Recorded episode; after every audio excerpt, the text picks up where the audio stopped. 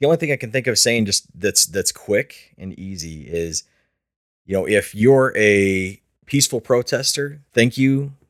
If you are a good cop, thank you. Be awesome to each other. If you are a bad cop, quit your job. Stop being a fucking douche. If you know a bad cop, say something. If you're a rioter, looter, all you're doing is destroying your community. You're ruining the economy further. You're making everybody technically suffer more for it. You could be even ruining somebody else's life. But it's okay because you get to riot and loot. But again, if you're peaceful and you're a good person, thank you. 1, 2, 3, 4. La, la, la, la, la, la, la. La, la, la, la, la, la. Whatever happened to predictability? The milkman, the paperboy, the evening TV. How did I get delivered here? Somebody tell me please. Cause this whole world is just really confusing me. Clouds as mean as you've ever seen. Ain't a bird that knows your tune. Then a little voice inside of you whispers, kid, don't sell your dreams so soon. Everywhere you look, everywhere you go, there's a heart, there's a hand to hold on to. Everywhere you look, everywhere there's you face, face, somebody who needs you. La la la la la la.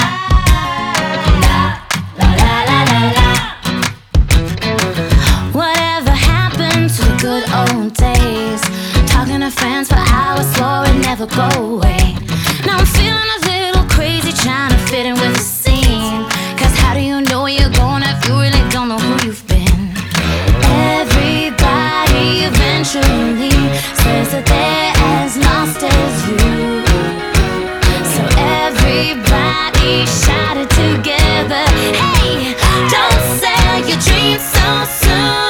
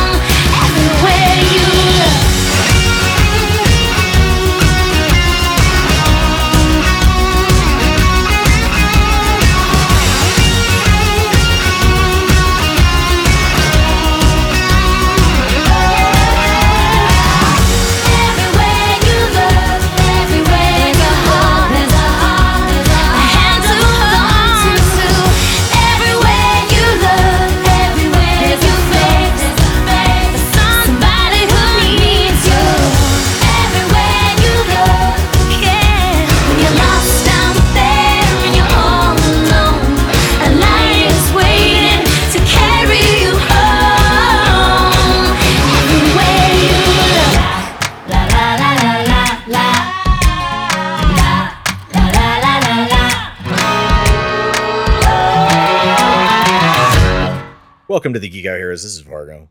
This is Miles. Josiah. Fuck you, this is what happens. Everybody's off. Right, let's try that again. Welcome to the Geek Out Heroes. This is Vargo, and now comes in. This is Josiah. Miles Anderson. At least that edit's going to be in the beginning.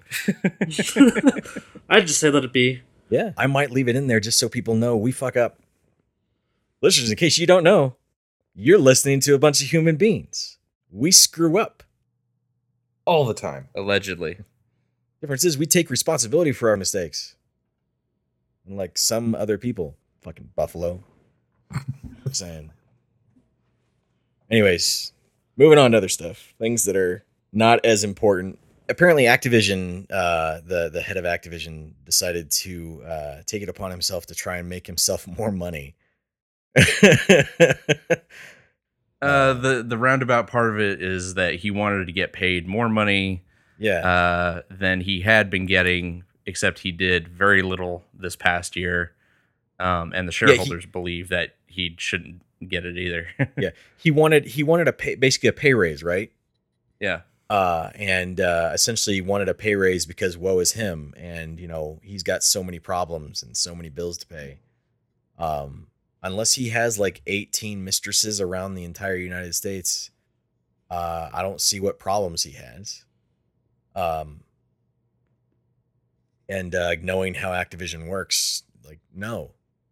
In fact, we should reduce your pay because you're getting paid.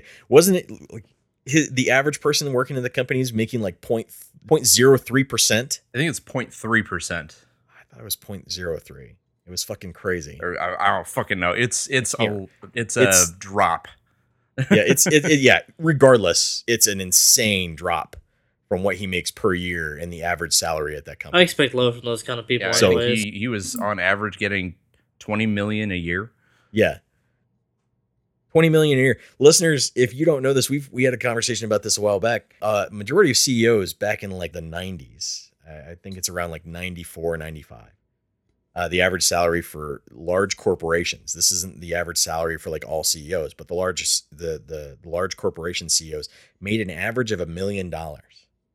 By the year 2000, they were making an average of over $10 million each. And now it's over $20 million. And the average salaries for their companies hasn't really increased a whole lot. I think they said it's been an increase of about 10 or 20%. 1 million, 10 million, 20 million. And the regular average salary has increased 10 to 20%. How does that make sense? That is astronomically off. Yeah, and listeners, we're not saying that, you know, your average coder should get paid the same as the CEO. We're not communists. No. You know, but that gap is much, much larger than it should be. That gap is way larger than it should be. Like, you're telling me that this guy does so much more than everybody else that makes that company run, that he deserves that kind of pay. I understand that anytime something goes wrong, it all rests on his shoulders. And we've talked about that. So yeah, he should be making more than everybody else in the company, but should he be making that much more than everyone else in the company? Really? Are you kidding me? I have always low expectancies of the guys. That's this, like, listeners, this is the thing that's literally going to bring about socialism because of people's greed.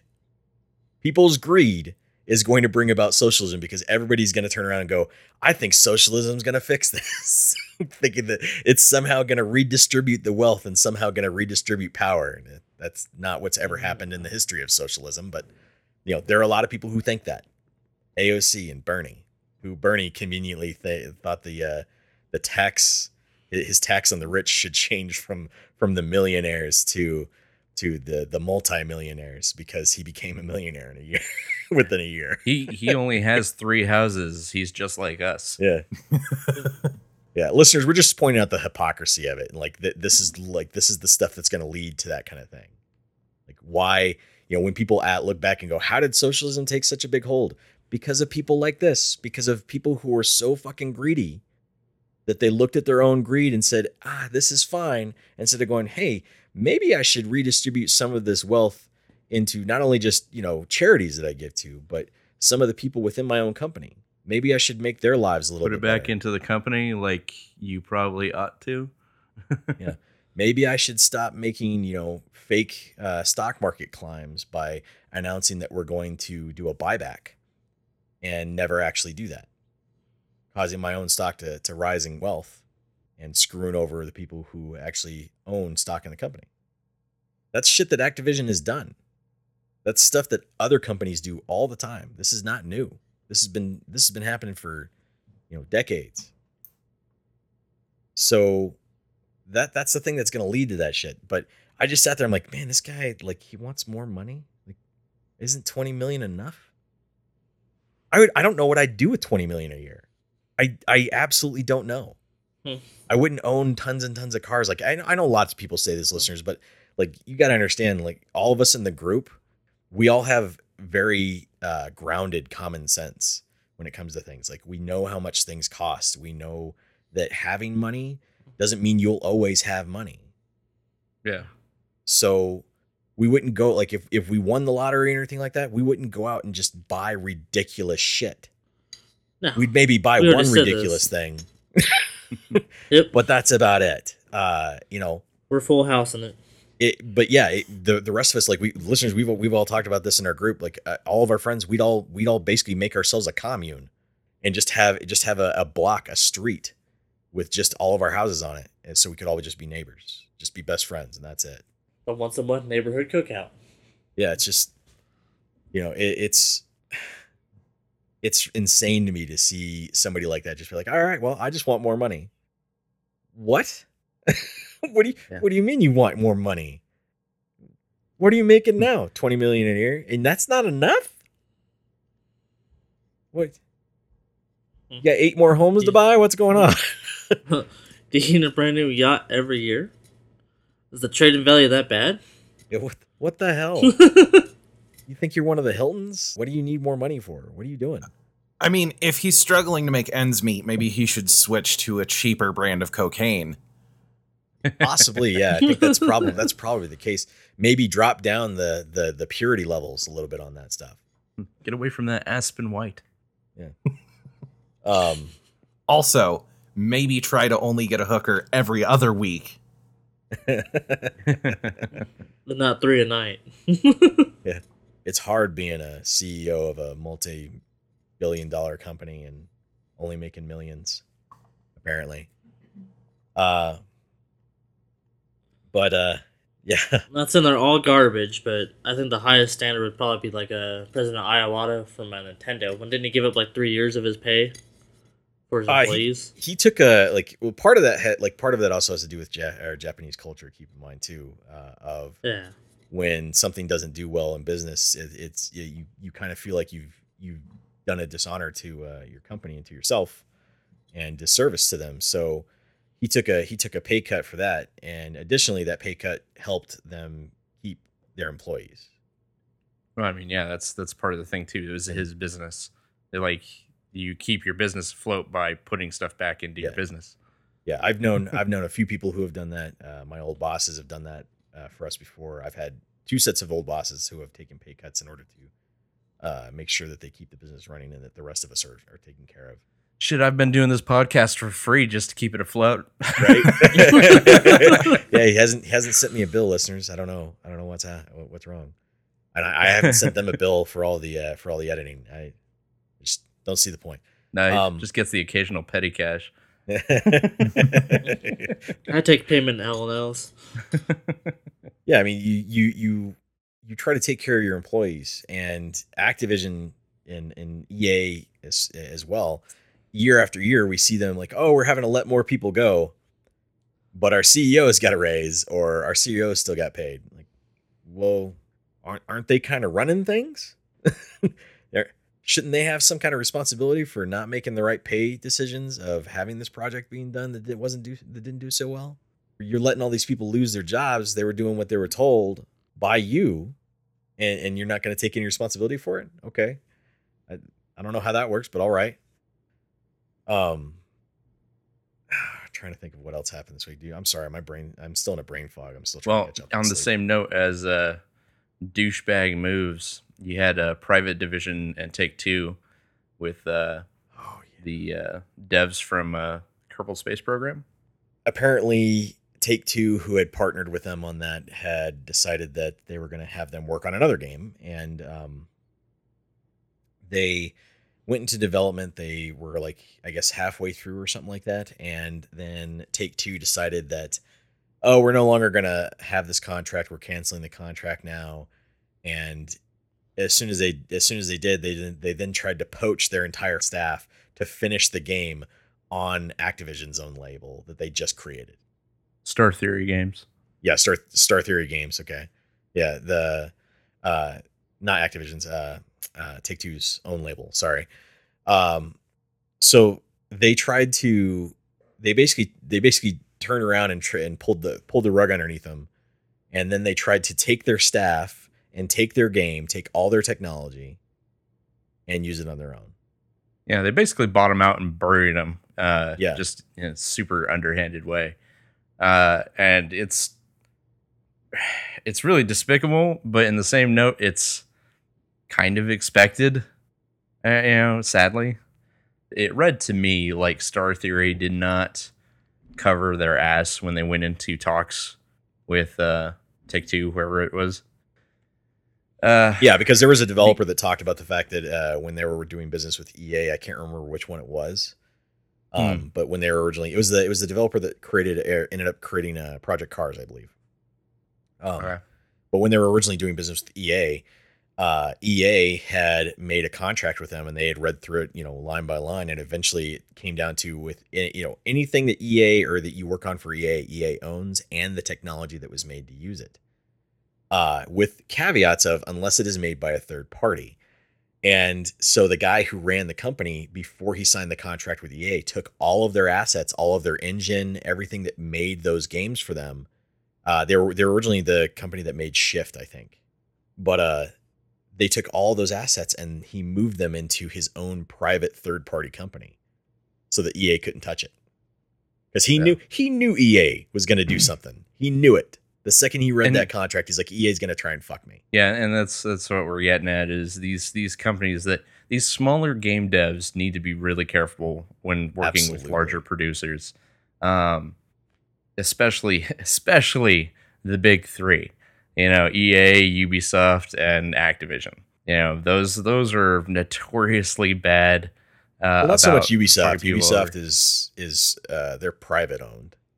That's true. That's true. They don't actually even toy around with other devs all that much. Yeah, they try to keep away from having to use other devs for the most part. But I think I think 2K and EA and Activision are the three main ones that would just their whole shtick is, we buy you, we fuck you, and you're screwed. But yeah, essentially the founders of the Star Theory Games actually were in talks with them about selling the company, and they couldn't come to terms. Right. And so that means, you know, oh, it's time to pull the trigger on our plan to just undercut the shit out of them. Execute order 66. Yeah. Yeah, pretty much. Basically, that's what it comes down to. Scar taking over. Long live the king. Yeah. It's really freaking despicable, but it happens in a lot of businesses, listeners. It happens not only just in the gaming industry, it happens a lot of places. And that's where these smaller companies really have to watch their ass. You got to watch your ass when you're dealing with these kind of corporations, because these corporations, their whole ambition is the almighty dollar. They don't care about people. Yeah. And you can't be mad really at the employees that jump ship, because ultimately everybody's there to make, you know, ends meet. They're trying they're trying to secure their own future, their own personal lives. I mean, I can't hold that against somebody who leaves. Good on you for the ones that wanted to try to stick it out and stay true to their company. I get it. You know, there's nothing wrong with that choice, and there's nothing wrong with jumping ship. So. Yeah, and there were a lot of people in the comments like, "How dare they?" and stuff like that. Like, come on, seriously. If you were told your company is going to be in hard times and they can choose to either stay or jump ship, you're told this openly and you know that this is happening. Yeah. Regardless of whether or not you agree with what's happened, you sit there and you go, well, I have bills to pay. I have a mortgage. I have all this stuff. I have my own life to take care of. And while, it's not right, you end up having to take care of yourself. Now, are these people going over to Take-Two and loving life? Probably not. They're probably going over to Take-Two until they can find something better. Although they probably are appreciating the better pay and benefits. Yeah, and that's probably true. And Take-Two will take care of them until their game doesn't do well or they decide to just get rid of them. Yep. Just like every single one of these companies will do, because there's no loyalty when it comes to corporate corporate life. The only time you find loyalty is in these truly small businesses that have, you know, 5 or 6 employees that have kept shit running, because at that point, your boss is usually on the same level as you are, trying to make sure things just go well. And that at the end of the year, everybody gets paid. Yeah. To give you perspective, listeners, Star Theory Games was like 30 people. Yeah. And 12 of which basically got poached. Yeah. Small company. But of those 12 was, their studio head, their creative director, allowed their directive force So, yeah, a lot of people who were driving the ship are gone. Yeah. So it's a shame to see another small dev go under, but I mean that's sadly the nature of the business. Yep. Yeah, I just want to point out, listeners, it's sadly the nature of the business. We're not justifying what Take-Two did. We're just saying this is what happens. And word from the wise to developers out there, little small development companies out there, cover your ass. Yep. These companies don't care about you. You may think they do. They may come in with a lot of big words saying, "Oh, we're passionate about your projects. We want you to make the game that you want to make."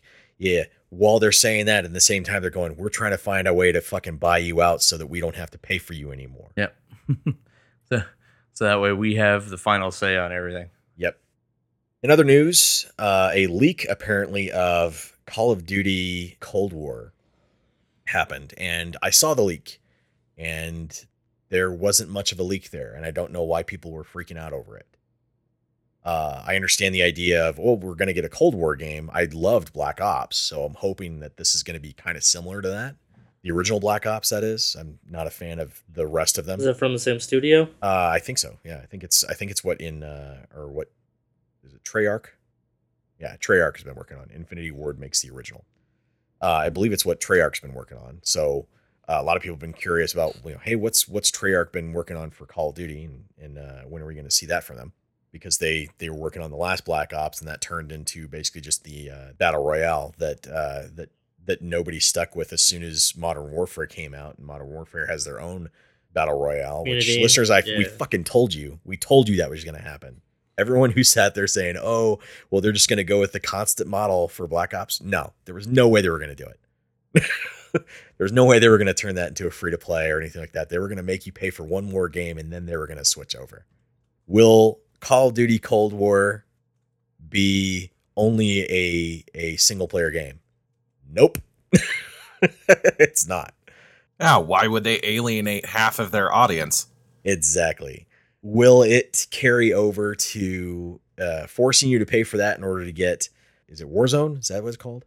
Can't think of the that sounds right. The battle royale. I think that's right. That's a free to play right now. I mean, you can go on there, you can play it for free, and I haven't checked out the monetization practices for it. I'm sure they're freaking horrendous, but hey, it's it's Call of Duty, and that's what they get now.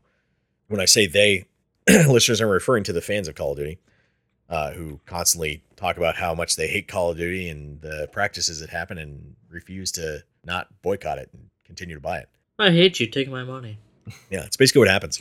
So Cold War is going to be coming out, and I don't know if it's going to be just a single player or how they're going to work it out, but I'm sure there's probably going to be a multiplayer aspect to it. It's basically going to be, for the multiplayer aspect, it's probably going to feel more like a map pack that you're getting.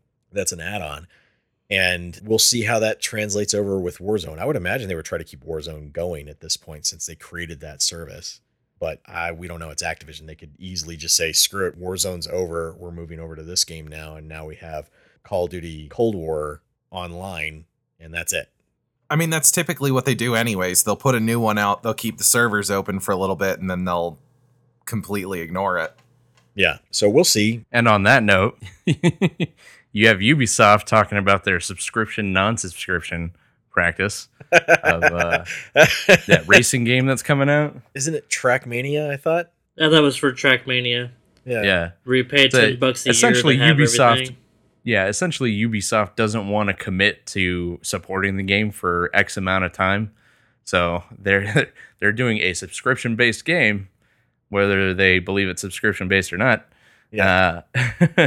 And so it's just going to be time limited. It'll be around for they're expecting 3 years, but we'll see. Yeah, it's basically like it's like a extended season pass for a game that didn't really need one, but whatever. It's just like paying for a year of World of Warcraft. The difference is World of Warcraft is definitely still going to be there a decade down the road. I'm still going to be able to play this. Yeah, it's kind of strange. It's funny because we're seeing all these companies are just trying to come up with more and more different ways of getting around creating surprise mechanics. They're trying to get around loot boxes. They're trying to get around any way that they can monetize the shit out of a game, some way, shape, or form. Yeah, without being called out for it. It's exactly, and that's exactly it. They're trying not to be called out for it. And it's very interesting because people who keep up with gaming, keep up with what's happening in the industry, we're all sitting there going, no, we still see it. It's the equivalent of somebody who walks into a store that you know is a thief and you've seen them steal stuff before, but they're coming up with a new creative way to steal your shit. And you're just like, I'm watching you, literally watching you take the candy bars and put them in your pocket. No, these were mine when I came in. No, they weren't. What are you doing? What are you doing? I can see you doing this. I'm acknowledging it. I'm telling you it. And you're just like, nah, it's not happening. It's not. Which reminds me of that Viva La Dirt League video that they came out with the guy stealing in the store. Yeah. That was great. How much do you want for it? How much do you want for it? What? Rowan, he stole it. Yeah, that was great. Again, I'm still in a brain fog, so I don't remember everything that happened this week. I'm still crossing stuff between last week and this week. PlayStation, Sony came under fire for essentially pilfering a song from somebody that did a cover of another song. I don't even know what the fuck the song is. I've never heard the song. Apparently, it's a song that in the Naughty Dog used for Ellie to sing. And it's from an extended commercial that came out. Yeah, but yeah, I gotta remember what it was called. But the song, they don't use that song directly. They it's a remake of a remake. Word for word. Yeah. And but it's almost word for word for that cover, and it's like you guys probably kind of crossed the line there. But here's the thing: I guess they deleted their tweet about it, so I'm sure everything got settled.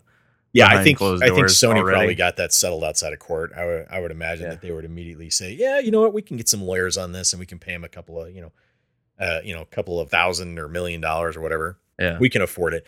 Whereas recently Sony got in trouble with Australia. This started happening, I guess, about a year ago now, and it finally got settled. So Sony. You know, there are a lot of gamers in Australia, but I can't imagine there being so many more in Australia versus like the US or anything like that, asking for refunds on specific games. And it's estimated to, if Sony had paid out refunds to these people when they had asked for them, that it would have cost them $200,000. And because Sony decided they didn't want to do that, they were told by the Australian government that not only did they have to do that, but they also owned a fine of about $3.4 million, 3.4, 3.5, something like that. And I'm assuming that's in Australian currency. So in the US, that comes to, I think it's like 2.4 is what they said, $2.4 million. So let's think about this. Was it more important that you stuck to your guns on not giving refunds to your customers and paying out $200,000 than, and losing, $2.4 million? Was it more important to do that, or should you have just given the fucking refunds in the first place and done what Steam did, which is when they were having to deal with this shit in Australia, they just came up with a policy universally across the globe of, we will give you a refund within 30 days if you have not played the game for more than 6 hours, or if you've never downloaded the game or anything like that. I agree on that one. Which is more important? Sony, was it more important for you to lose 2.4? Because I think that was a pretty dumb loss. So that's to quote my former drill sergeant, it's too fucking easy to do the right thing. Yeah, right. Apparently, this is the shit that's happening. Not only that, but on top of that, Australia has also dunked on Bethesda because of the same shit. Because apparently. Yeah. These companies don't understand that, hey, when you do business as a retailer, you have to abide by their laws regardless of where your company is based. I think Rockstar also was not bandwagon. Oh, for Red Dead Redemption 2, actually, to be more precise. What happened? It was the same concept of the refunds were, people were playing it for only 2 hours, not liking it and asking for their money back. Yeah, I mean, yeah. You guys want to sell content over in another country, you have to abide by their laws. That's how this works. That's literally how it's always worked. And the fact that these companies don't understand that and think, oh, well, I'm American based. No, the only place that works is if you're a company in China, because China just doesn't care about other people's laws. So yeah, Australia won in their cases of they had, you know, these companies had to pay out to them because they violated their laws. Listeners, be grateful for Australia. Australia is the reason why Steam has their policies they have. Let's be fair. I think they gave them that capability because they felt bad that all the animals in Australia can kill you. Everything in Australia is designed to kill you. That whole place is just a giant death trap. What can we do to make their lives a little bit easier? Let's give them a refund policy. Yeah, yeah, that'll balance out nicely. Yeah, it had nothing to do with Australia's laws that forced them to do it. Nah. I think you're right. I think it just had to do with the fact, like, man, these guys have it rough. Their freaking spiders have life bars. Not cool. Every snake is the most venomous snake in the world. Oh, man. Go on the beach eating, taken out by a shark or a crocodile. Yeah. Yeah. Anything else that took place this week? You guys have to, you're going to have to host this one, Miles. Sorry. My brain's a little. Be grateful I memorized as much as I did. Fuck, dude. Yeah. I'm impressed. I can't remember shit right now. Granted, there's been other things happening in the United States. So I guess I can use that as an excuse. I've been more worried about other things. Yeah, we can talk about, sort of related, we can talk about Sony, delaying their conference, their PS5. Yeah, I was disappointed in the fact that they delayed it. And listeners, the reason it's not because like I didn't want them to make a stand or anything like that. I mean, in all honesty, it's kind of ridiculous that companies feel that they have to say, "Hey, we're against racism." Well, I fucking hope so. The thing is, Jesus, we naturally think that you're not racist. Yeah, I mean, that's our default position. My default position for majority of the world is I naturally want to think that other people, when I see them on the street or anything like that, you aren't racist. You aren't racist. You aren't racist. It comes as a more of a shock when I come across people who are racist. And then I go, wow, that person's a piece of shit. Yeah. Yeah. Every time it happens, I'm just like, really? Still? Yeah. I thought we'd moved on. Because listeners, at this point, you have to admit the majority of the world, not racist. Majority of the world, not racist. There's a very small amount of us, and when I say us, humans, that are racist still. And while that's sad, that literally can only be defeated with education and understanding. So you fix those things, and you can eventually abolish it. Yeah. So when companies have to come out and say, "Yay, we support Black lives, we support this, and you know, we just want to be, we want to stand against racism," okay, I kind of assumed you already supported that stuff. Well, like, the thing is, when you have this kind of copy and paste, you know, thing going on with every single company, it's like one PR firm was hired for everyone. It comes across as very insincere, and so thus it just becomes virtue signaling. You know, especially when our default position is, you know, we didn't think you're a racist to begin with. It goes from sounding like a message and turns into the woke Olympics. And then after that, it just sounds like the Peanuts parents talking. Yeah, it was the same thing with the COVID thing, you know, getting the emails from every single fucking restaurant on earth saying, oh, hey, we're not going to poison your food. Like, that was my natural inclination. Thanks for reminding me. Dave Bautista and all the other celebrities on my television telling me, stay home, stay safe, party at home. Like, all right. You know, we're all disappointed that we didn't get to have this information and be able to enjoy it and bring it to you guys and talk about it. But, I mean, ultimately, it doesn't really matter. It's going to eventually come out, I think. I mean, at this point, I'm not sure the PS5 exists. Because it feels like delay tactic after delay tactic. It's just a controller. It's not even a system. Yeah. We're going to find out it's just the controller. It's Stadia. And then we're all going to be pissed off. It's all just been a puff piece to make Xbox blow their load early. So that way PlayStation can release the newest system. PlayStation's not even coming out with the PlayStation 5. It's going to be the PlayStation 6. They're going to pull a Microsoft and skip numbers. Yeah. You know, the one that always makes me laugh is, so I'm staying down in a hotel for work now, so I actually have TV again.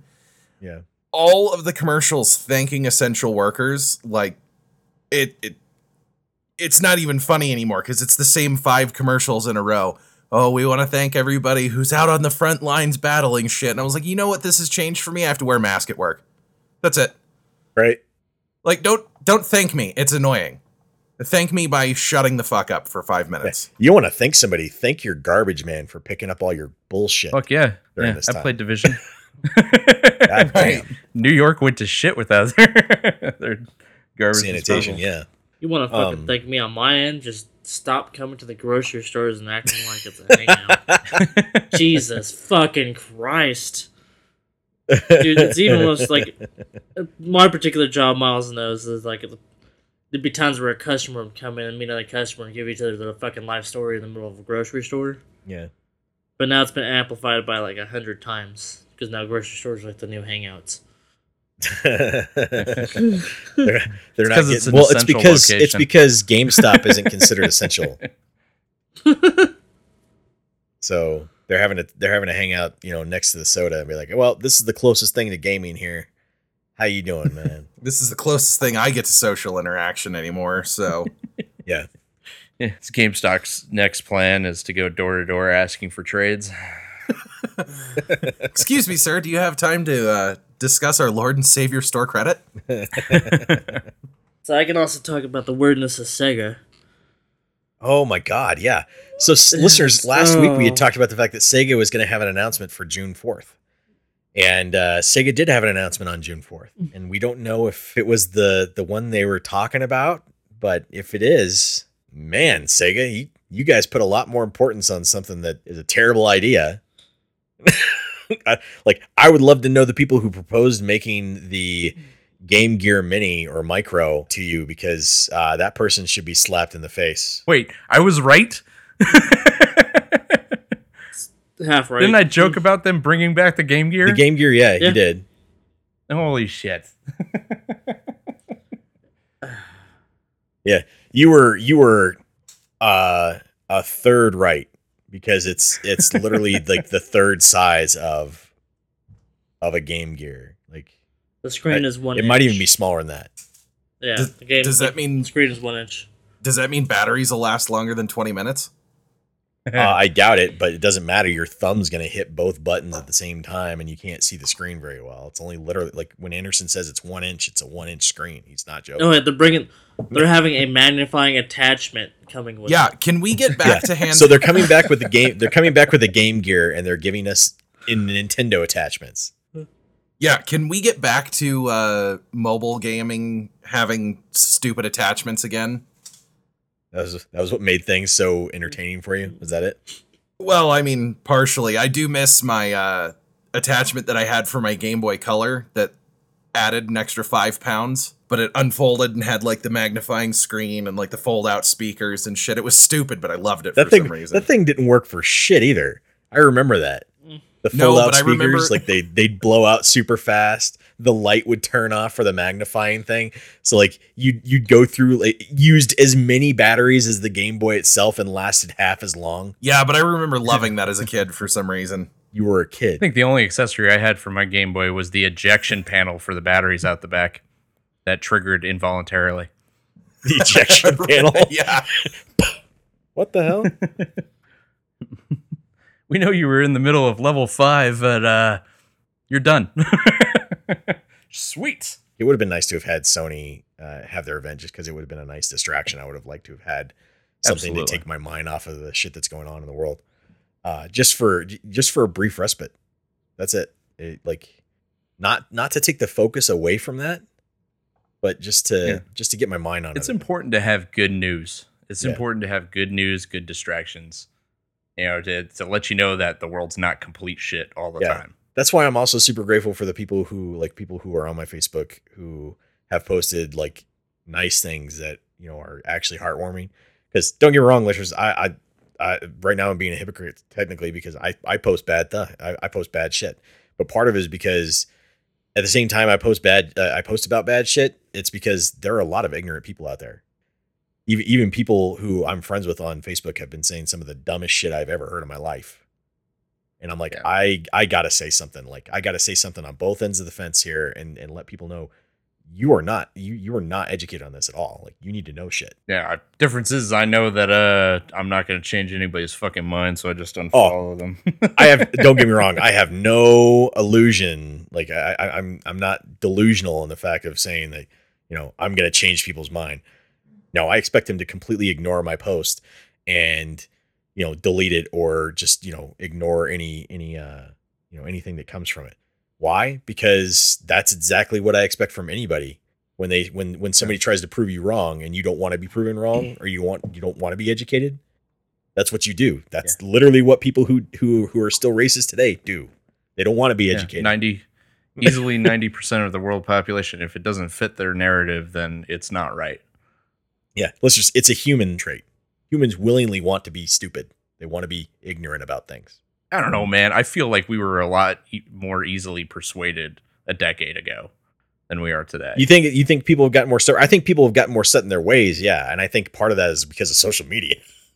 Yeah, I think part of that is because on Twitter they hear an opinion and they say that's the person I want to follow. And when you follow only people that you sit in a vacuum for and you don't hear anybody else out, that's all you hear. You're living in a vacuum of just one opinion. If it doesn't come from my herd of sheep, then it's not important. Yeah, it's the same problem that we have in Hollywood today. It's the reason why so many Hollywood stars are fucking dumb as rocks and have no clue about what's going on in the world, have no clue about what they're talking about.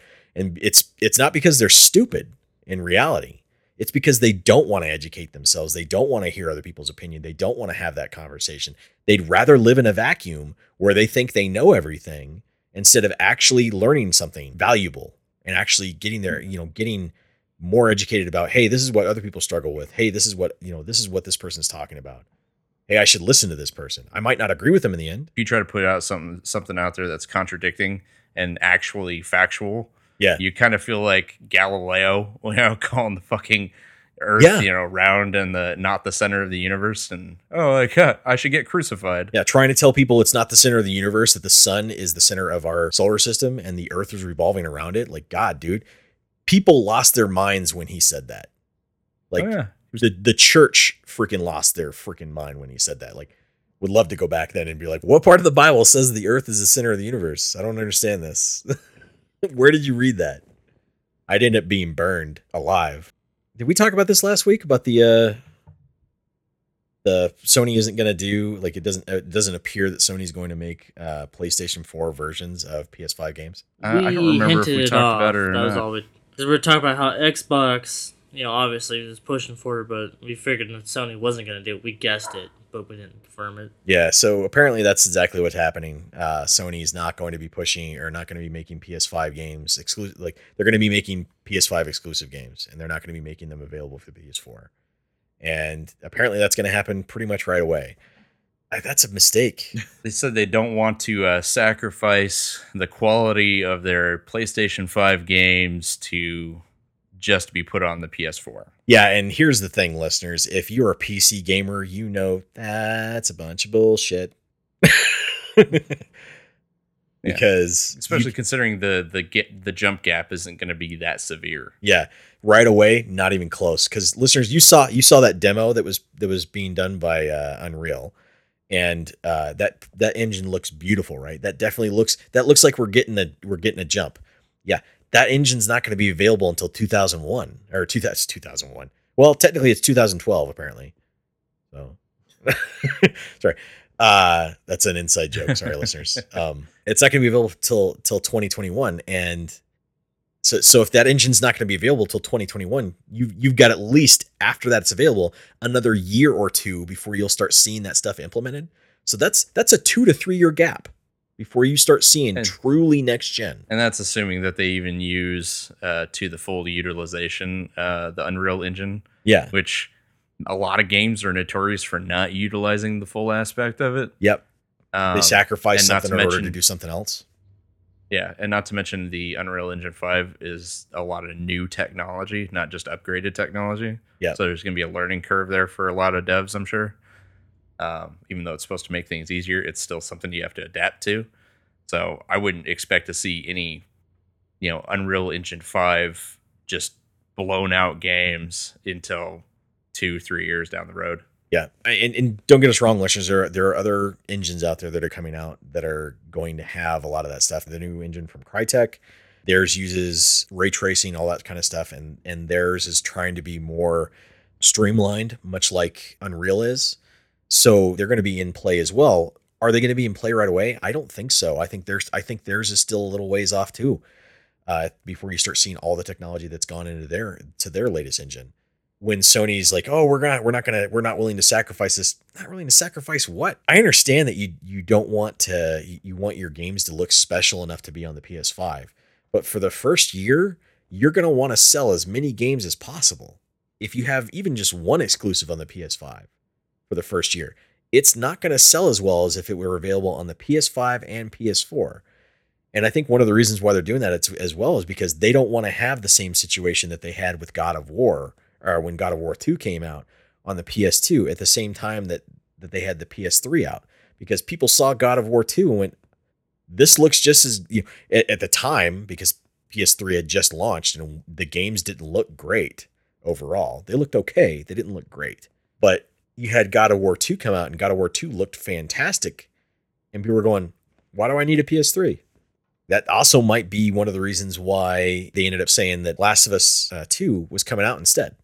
You know, somebody might have also pointed that out to them, like, hey, we don't want this to come out during the PS5's launch, because we don't want people to look at it and then look at the games on the PS5 and go, why do I need a PS5? If that's the case and the games come out on the PS5 and we sit there and go, this doesn't look that much better than what we had, you'll hear it from us.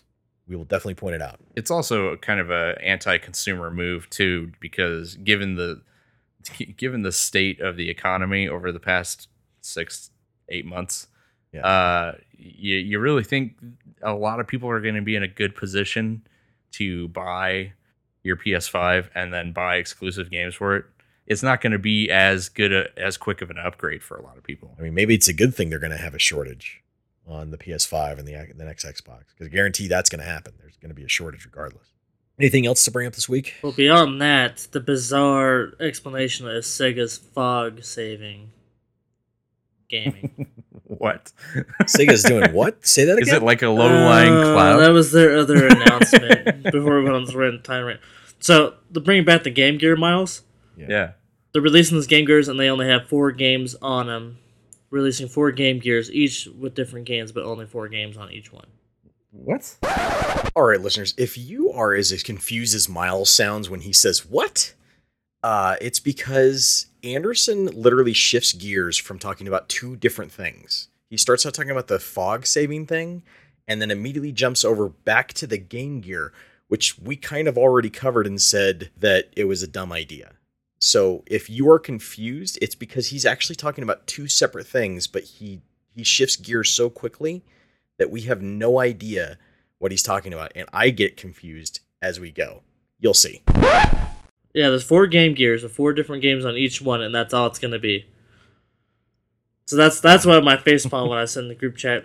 Listeners, we have a group chat that we talk to each other, and I almost immediately did a face palm because I'm like, who the fuck comes out with the... You know, if you're going to re-release a mini console or whatever, not more than 4 games. I don't waste people's time. Well, that just goes to show Sega still hasn't learned a damn thing. I mean, and then they botched their Genesis Classic. They've botched this, obviously. So, listeners, at this point, do we want Sega to come out with another Dreamcast? No. So let's face it. Like, aside from licenses, Sega's been dead for a while. Yeah. Well, fog saving was their bigger announcement, which is the concept is that for players to link their accounts at arcades and the home. What arcades? And this was mainly towards marketing towards arcades in, like, Japan. Wait. Oh, okay. I'm like, what arcades? I'm like, we don't have arcades in the U.S. anymore. Well, I shouldn't say we don't. We have a few, but it is not the hangout spot. So it's going to be Pachinko Sega. I was going to say, so what they're saying is they want people to go to the Pachinko parlors and use it there. The concept is like what they were showing off is like, for instance, they were showing off a Street Fighter game, and that you were able to link your save stats and your high scores between the arcade and the actual arcade, and then at your home. Okay. Yeah, that's why I said the bizarre fog saving. That sounds like, okay. This sounds like one of the dumbest ideas I've ever heard in the history of gaming, and that's actually impressive, listeners, because I've seen a lot of dumb shit, but I think this is the dumbest thing Sega's ever done. And this is their idea that we're going to do fog saving. Okay. What you the know, fuck? That's a lot of effort to be able to go and put ass as your initials on a Street Fighter machine. Yeah. But I guess the good news is I can do it from the comfort of my couch, if I'm understanding this correctly. That's a lot of effort to do something that the Nintendo Switch could probably easily have done. Yeah, that's also true. So I hope Nintendo goes, yeah, we already have that, or does it immediately and just like, yeah, you don't need this little $50 piece of shit. Because isn't that what they're charging? They want to charge people $50 for this thing. Well, for the fog saving, no, the $50 thing was the Game Gear for the Game Gear, right? Yeah. Isn't that what this is for? I'm talking about the fog saving. No, this is strictly about arcades and connecting arcades to home. But what's the arcades connecting to at home? That's the fog saving. But what's the fog saving used on? Just arcades? Arcade cabinets and then home. What at home? What are they using at home? You just said like hypothetically. Okay, so the concept is, let's say you're playing Street Fighter 4 at home. Yes. On your PlayStation, right? You can connect that account to an arcade cabinet. That's a cloud save. That's not fog saving. And they're calling it fog saving. Yeah, so it's cloud saving. Okay, I thought you were saying that there fog is a cloud. This is true. You are correct. No, Anderson, where the miscommunication came from, I thought this whole time you were talking about the fact that they were making this Game Gear thing. That's their second announcement. Yeah. Like, that's why I was like, wait, why the fuck would they have this on your handheld, like your little piece of shit handheld thing? And then you come into an arcade to connect. All right, well, I just kick my own score on Street Fighter, plug it in. So that's what I thought you were saying. I thought you were saying they had to bring in the little mini Game Gear Micro. Plug it in and download their ass did this, as Josiah put it. But what you're describing is actually that's possibly even dumber. Like why would you update old arcade cabinets to have a network connection to upload other people's scores and saves? That doesn't make any sense. And why would hell knows? Well, Sega doesn't have a whole lot of arcade games, do they? I guess they have like Virtual Fighter, maybe. Was Time Crisis Sega? I don't remember. It might be. Maybe? Yeah. It's tough to say. Yeah, I don't know. Yeah, that just sounds like it sounds like a terrible idea. Yeah. They could even implement it with the Game Gear, which like at least it gives more purpose to the Game Gear Mini or Micro. What is it called? Is it the Micro or Mini? It's the Micro. Okay. Because I think they weren't allowed to use the word Mini. So the Game Gear Micro, they could have had that extra functionality to it, and that maybe would have given it a little bit more purpose in Japan. But overall, now that I know that's not connected, then neither the two shall meet. That Game Gear Mini or Micro sounds even worse. Why does this exist? And why does this exist? Neither of these things are revolutionary, and Sega seems to think that, oh my gosh, we're catching up with the times. All right, sweet. I look forward to when they come back with the Dreamcast 2, and the Dreamcast 2 is basically a Nintendo 64. We're watching all these companies, and it's like they're at a science fair, and all Sega did was make a macaroni picture. Yeah, basically. Yeah. They're shooting for that participation ribbon. Yeah, Sony and Microsoft are physically splitting atoms while Sega's just sitting there with macaroni, and they don't have any glue. They have no glue. They're literally licking the macaroni, putting their saliva on it to get it wet, and then sticking it to the paper and hoping it sticks. Look at what we can do. Like half the pieces fall down. Isn't it great? I'm just doing this so I won't get expelled. Right? Yeah, if this was their big announcement, which God, I hope it's not. I hope it turns out that nope, we just put this out because we could. I'm pretty sure it was. Like why were you sitting there trying to act like, oh, we're gonna put it out on June 4th to take away the spotlight from Sony? when it like we would have just gone, wow, you guys shouldn't have shown up. Well, at least they got the participation ribbon, right? I mean, somewhere it's got to be written that they have to make something like once a year, or they'll lose their trademarks or something. Because it seems like that's about what they do. They're like, oh, it's that time of year again. We got to crap out some half-baked project so we won't lose all of our stuff. I don't think they won't lose. I don't think they'll lose anything other than their soul, Josiah. I think it has to do with their deal they made with a, you know, some kind of demon or something like that. And if they don't produce something, then it gets to, you know, collect on the contract. And this is just their way of staving off their own apocalypse. Yeah, that makes sense too. I could see that.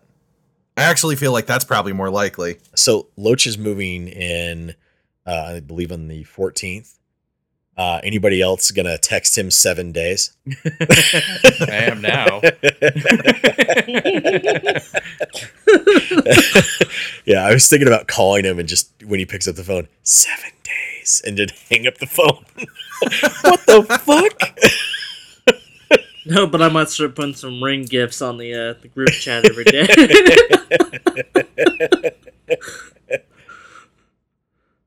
I'm going to make a note in my calendar to do it somewhere. I was thinking about it a couple of nights ago. I'm like, because he keeps posting on his Facebook, so many more days, you know, here's another song that I love and that stuff.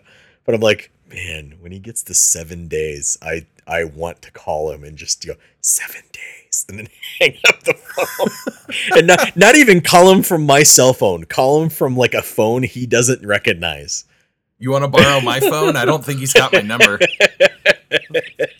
Just to fuck with him. Drop a VHS on his doorstep. Yeah. Blank VHS. I just think it'd be funny. So anything else to bring up this week? I saw a post on online earlier about a comic series, I guess, that's continuing for Boondock Saints. And I know nothing of it other than it made me think about it. I was like, it's been... We got Boondock Saints 2 in 2009. It's like... Yeah. And not... But I don't know, at this point, I want to say like 6 years ago or something like that, Troy Duffy had like open calls for people to, you know, start shooting for 3. Yeah. And then we've heard nothing else about it. Like the last thing that's been ever talked about it was like in 2014, and it was just saying that's, you know, still being discussed. I'm like, well, yeah, if we're not going to get another movie, which I would appreciate another movie, but if we're not going to get another movie, like how cool would it be if they just stuck him in as kind of a guest appearance on like the next John Wick, put him in the same universe? That'd be fun. Yeah, easy do. Just a little walk on. That's all. Hell, it doesn't even have to be both of them. You could just have Norman Reedus show up. I just got 2 reviews, and that's it. Yeah, go for it. So, Mortal Kombat 11 Aftermath. Took me about roughly 3.5 hours to beat. I played it on normal. Yeah. The story was fun, but it was not as bananas as the original campaign. And all it really did was just kind of tying up some of the loose ends of the storyline itself that there was.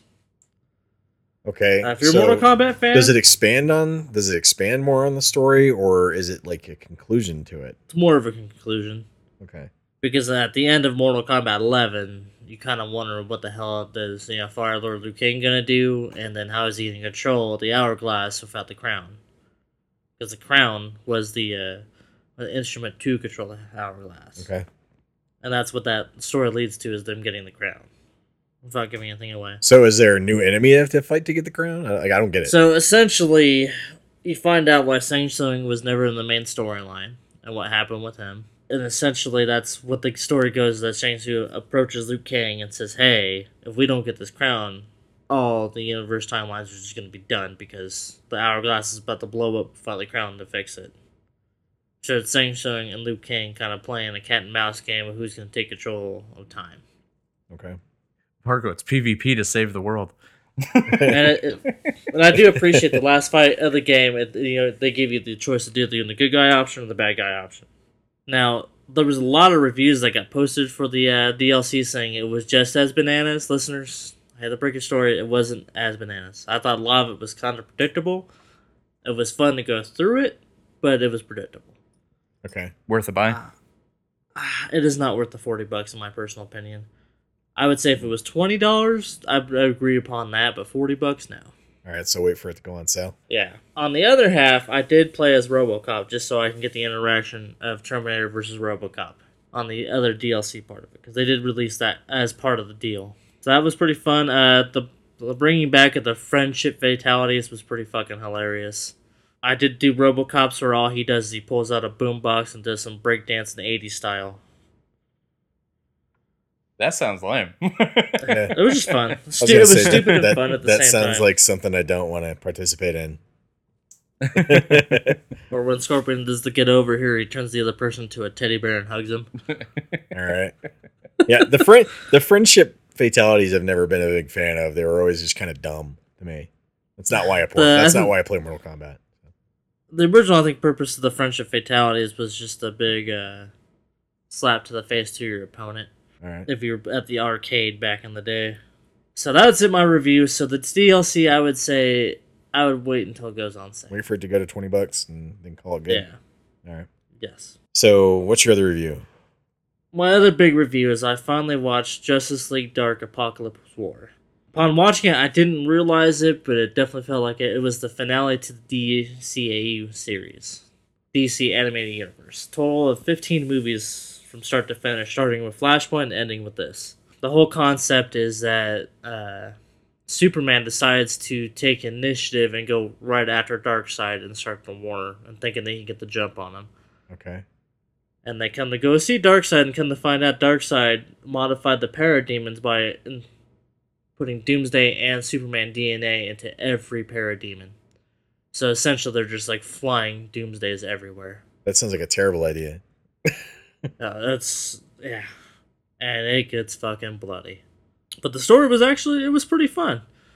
From start to finish, I would recommend the movie. I think I probably would have saw this in theaters if it was in theaters. I was going to say, is it worth a buy or a rent? I feel like it was a buy, and it was a good finale to the series. Okay. The other thing that was a good hit on it is that it actually let John Constantine just go unleashed, and you actually get to see how strong he really is. This movie was definitely worth the purchase, and it's a great finale to the series. All right. I'll definitely have to give it a shot.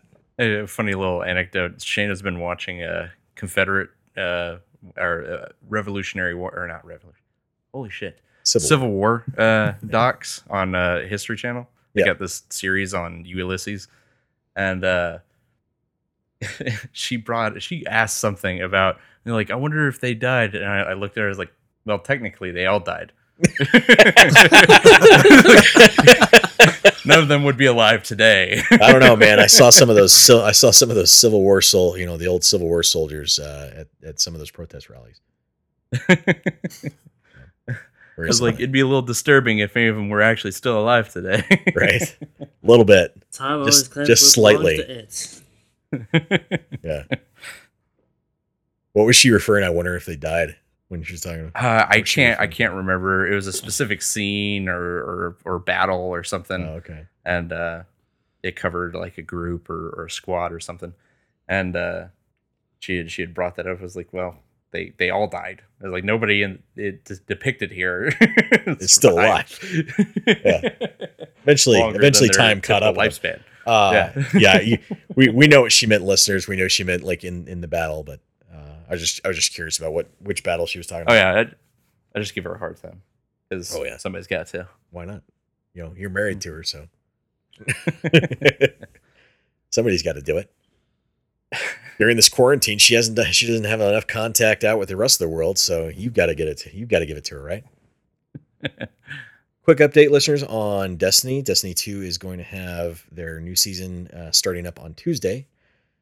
And we'll let you know what we think about the season so far as we play it throughout the week. And we'll probably give you an update on next podcast on whether or not we think it's worth it. One of the things with the season pass that we always have to factor in is the things that you get from the season pass. It's not just the story overall. It's also the drops that you get when you rank up. And as you rank up, you get kind of cool stuff that ends up dropping for you. So we always take that into account, and we'll let you know whether or not we feel like that stuff is equates to like maybe the events for next season will be kind of crap, like they were for last season. Last season the events were kind of crap, which made things kind of not worth it, but the drops were really good for the season pass. So it becomes kind of a toss up of like, all right, well, the drops might be worth it, but at the same time, the events might not be worth it. So like I said, I'll be picking it up so that you guys don't have to, and we can tell you whether or not we think it's going to be worth it. Listeners, thank you for listening to us. We really do appreciate it. If you're out there in the world, whatever you're doing, please be safe and be considerate towards others. Please follow us on Facebook. If I just realized, I got to explain, listeners, you can't follow us on Twitter anymore. We closed our Twitter account. We decided we didn't want to be on there anymore, and the amount of stupid that we were coming across in social media, especially from Twitter, we were just done. We couldn't handle it anymore. We didn't want to do it. And we don't utilize our Twitter account enough for us to justify keeping it. So you can't follow us on Twitter anymore. Sorry. If you want to keep your Twitter account, go ahead and keep it, but we highly recommend you get rid of it or take a break from it and just get a nice breather away from social media for a little bit. Take a break from the dumb. You'll be better off for it. Please tell your friends about us. It's pretty much the only way we get around. Follow us on podbean.com if you don't like iTunes. If you do like iTunes, subscribe to us on iTunes. This is Vargo. This is Josiah. Miles. Anderson. Keep on geeking on, and we're out.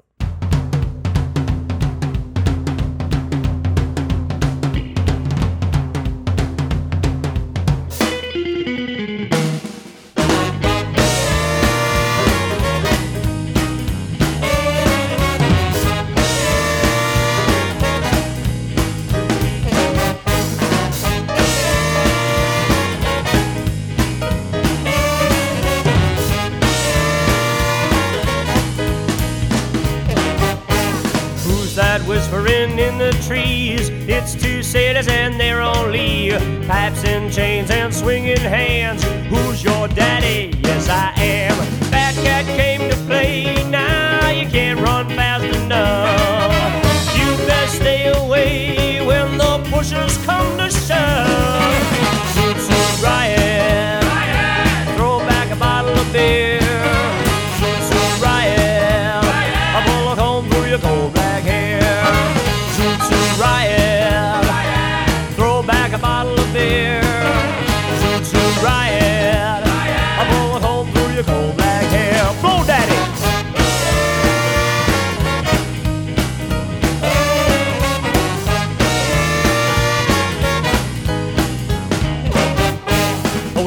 Jitterbug and brown-eyed man, a stray cat frontin' out an AP's band. Cut me a Sammy and you'll understand.